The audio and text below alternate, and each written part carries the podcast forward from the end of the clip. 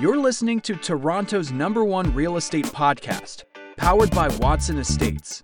The most successful local real estate investing starts right here, right now. Here's your host, broker, investor, and social media influencer, Bradley Watson.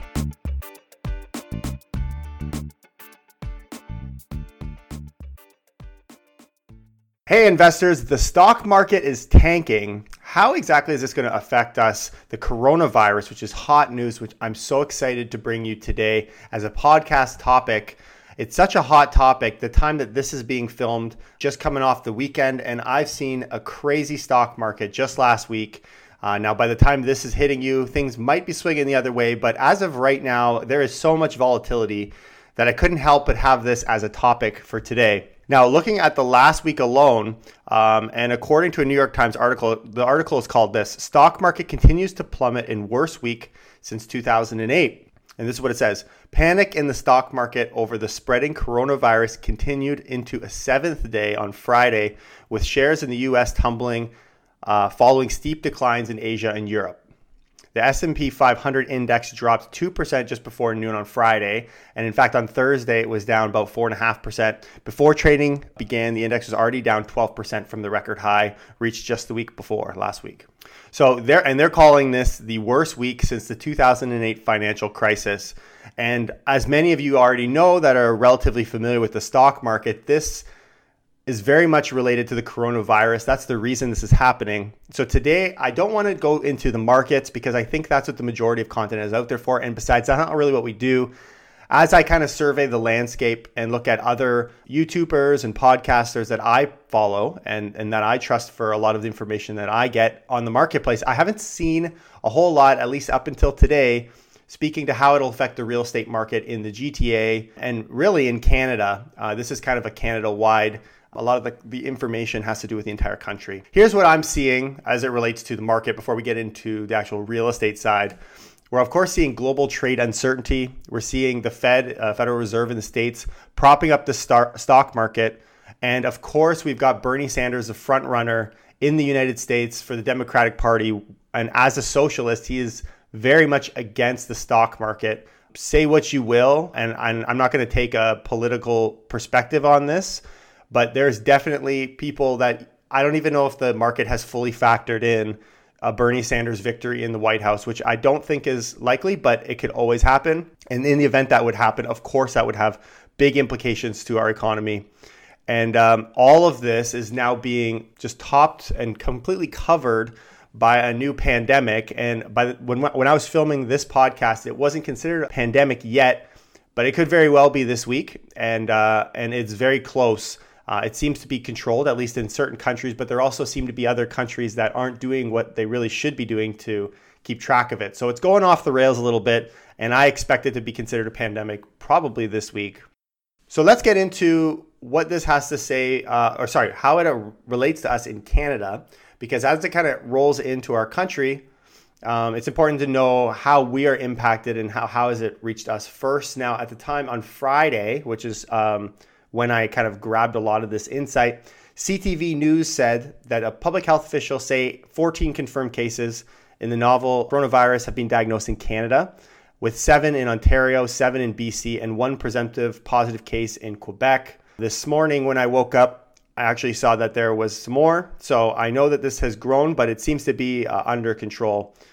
But when it comes to seeing the stock market going crazy, we actually don't see these same fluctuations in the housing market. So I'll give you an example. I wanted I wanted to go back to 2008 and see how did the stock market fare versus the local real estate market back in 2008. In 2008, over a nine-month period, which is considered the re- recession timeframe, there was 400,000 Canadian jobs lost. GDP dropped three and a half or 3.3 percent and uh, Canada saw a 9% price drop. That's across the country in real estate prices. Now, in Toronto, according to City News, the recession is generally considered to have started in October 2008. For that month, the uh, Toronto Real Estate Board reported the GTA sales were down 35% over the same period in 2007. So we've got a number of transactions being pulled back, and the average home prices were down 13% over the same period from October 2007. And 905, the 905 homes, so the, the GTA outskirts, declined about 8%. So we see an 8 to 13% drop in prices in really the worst collapse in modern history. And uh, now, when we compare that to the stock market, the TSX by the end of 2008, Toronto Stock Exchange dropped by 35 percent and the S&P 500, so uh, one of the big indexes in the United States, dropped by 38.5% by the end of 2008. So quite a big difference. And so for a lot of reasons, people would consider real estate as a, a safer investment. It's a tangible asset and something that doesn't seem to take the same amount of uh, movement that we see in the stock market in these extreme volatile situations. So Today, I want to get into kind of my expectations for what I think are going to happen in the Toronto real estate market. And uh, a lot of these, on the first side, I want to take what China is, what's happening in the local Chinese market for real estate. But then I also want to look at specifically, I want to see uh, what the real estate investment network has said. Um, now, what they did is they are one of the first reports that I've seen that have come out, and I'm going to dive into that on what they're predicting. And a lot of the things that they've said they expect will happen because of the coronavirus are happening. And it, to me, points to a credible and reliable source for um, when they go to speak about what it would say about real estate. So let's talk about what happened in China because this, of course, just did this big wave through China. China's a really dead place right now. And if you look at it, on a, map, you can actually see the uh, there's a noticeable difference in the emissions out of that place. It's crazy how much it's shut down um, so here's a few things that I think are going to happen. Number one, um, and outside of even what's in China, just looking at a global perspective, is interest rates to come down. They're saying now in the in the U.S. there's an expectation that there's about a 72% chance that they're going to reduce the interest rates in March. That's their announcement. And Canada is set to make that announcement this week.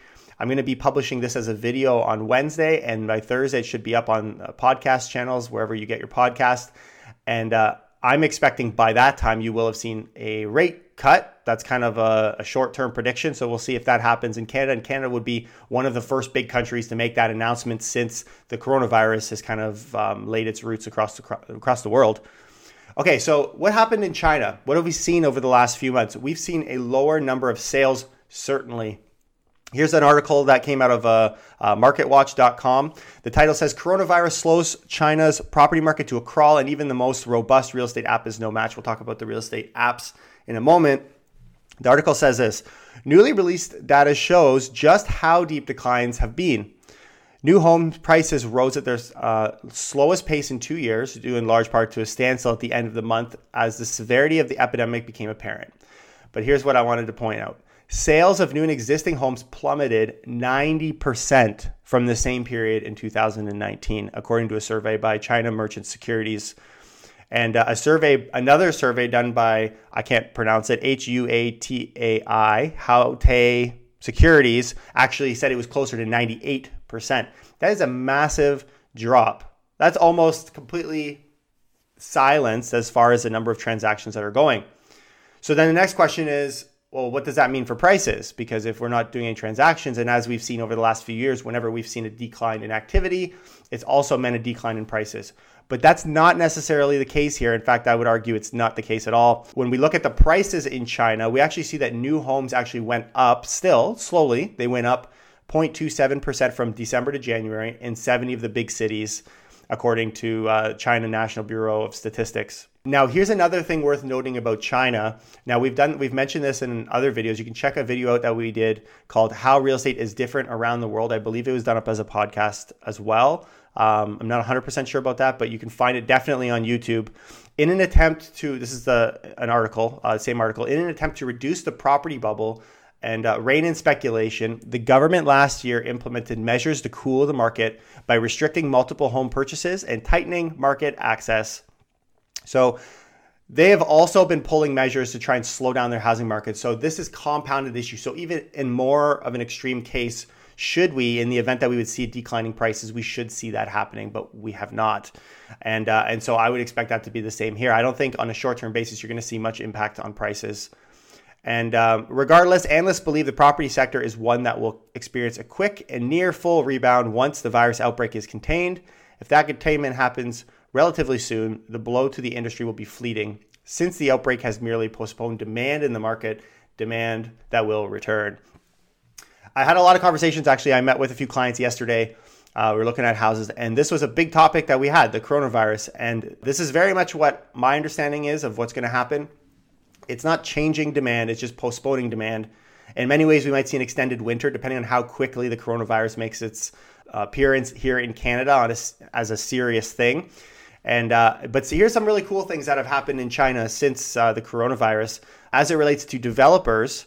Uh, in China, developers are actually rolling out a ton of new incentives to lure new uh, and prospective buyers. The article actually reads China's leading property developer, Evergrande Group, is, ex- is offering its largest price cut ever, said the vice president of sales. This includes, these are some of the cool things they're doing 25% off housing purchases until the end of the month. So they're trying to fast track the number of sales when the discount will decrease slightly to 22%. So they're trying to make get people back in the market that are just sitting on the sidelines.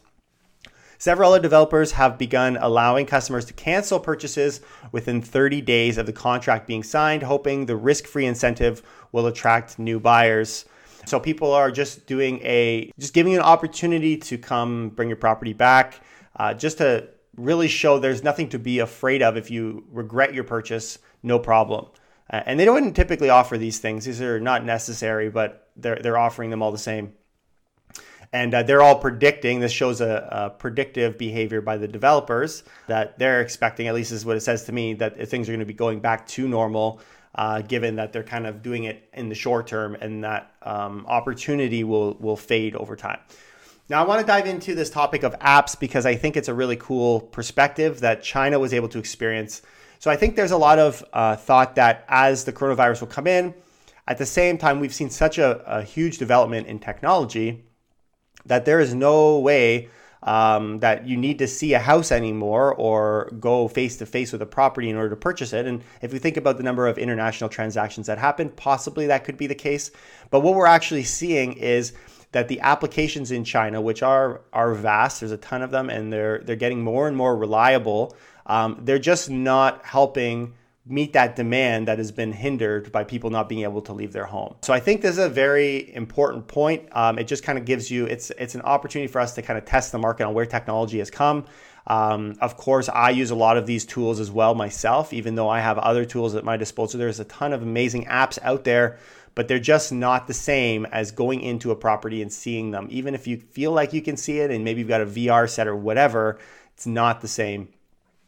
Here, I want to jump into the Real Estate Investment Network's forecast. They ran a report uh, on the coronavirus's impact on Canadian real estate. This is really one of the only big articles I've seen. This was published uh, midway through February. And uh, they made a few predictions that we had not seen to this point, which is why I really think it's a very reliable and credible um, view of what's going to happen. So I'll give you some examples.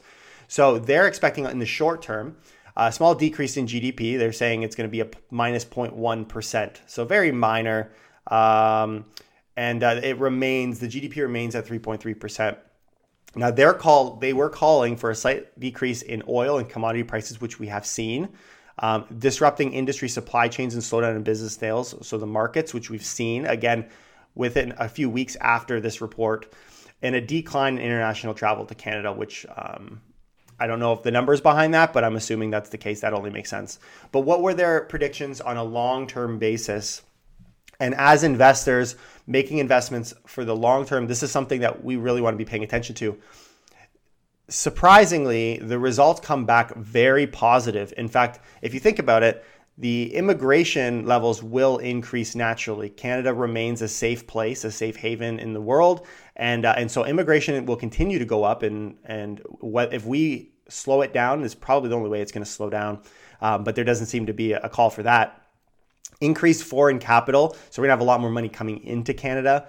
Um, so expect more investment, increased demand, of course, and uh, leading to an increased property value. So as demand continues to kind of be pent up here in the GTA and in Toronto, it's going to get more and more tight supply is not changing. Demand in this for this reason and for many other reasons will continue to go up, and uh, and so there are very positive news if you're expecting property growth here in the GTA. And uh, they actually go so far as to call this a short-term buying opportunity. uh, I would, and from some of the information that I'm sharing with a lot of, of my clients, my thinking is this. If you want to do something, do it now, do it in the next few months, because we don't know when the coronavirus is going to begin to have actual impacts to the number of transactions happening locally. When that happens, I expect kind of a delayed uh, movement of demand. Everything's going to get pushed back. Everyone's going to go in the sidelines simply out of obviously hiding in the event that we have a crazy crisis in Canada, which is at this point seems like it's far out, but we'll see. Um, at that point, you can expect that we would almost have, a, if it, let's say it's in the fall or in the winter, you'd have an exceptionally large off season uh, simply because everybody's been waiting for their chance to come back, and uh, and so there's it really is just kind of a blip as we go. But these are some really awesome statistics that I've seen, and this is the best way that I could think of to analyze what impact it would have on the local market. Uh, feel free to leave comments on any of these uh, social media platforms and let us know what you think. And yeah, and we'll, we'll continue to put out fantastic content. And thank you for coming, guys. Take care. Keep it real.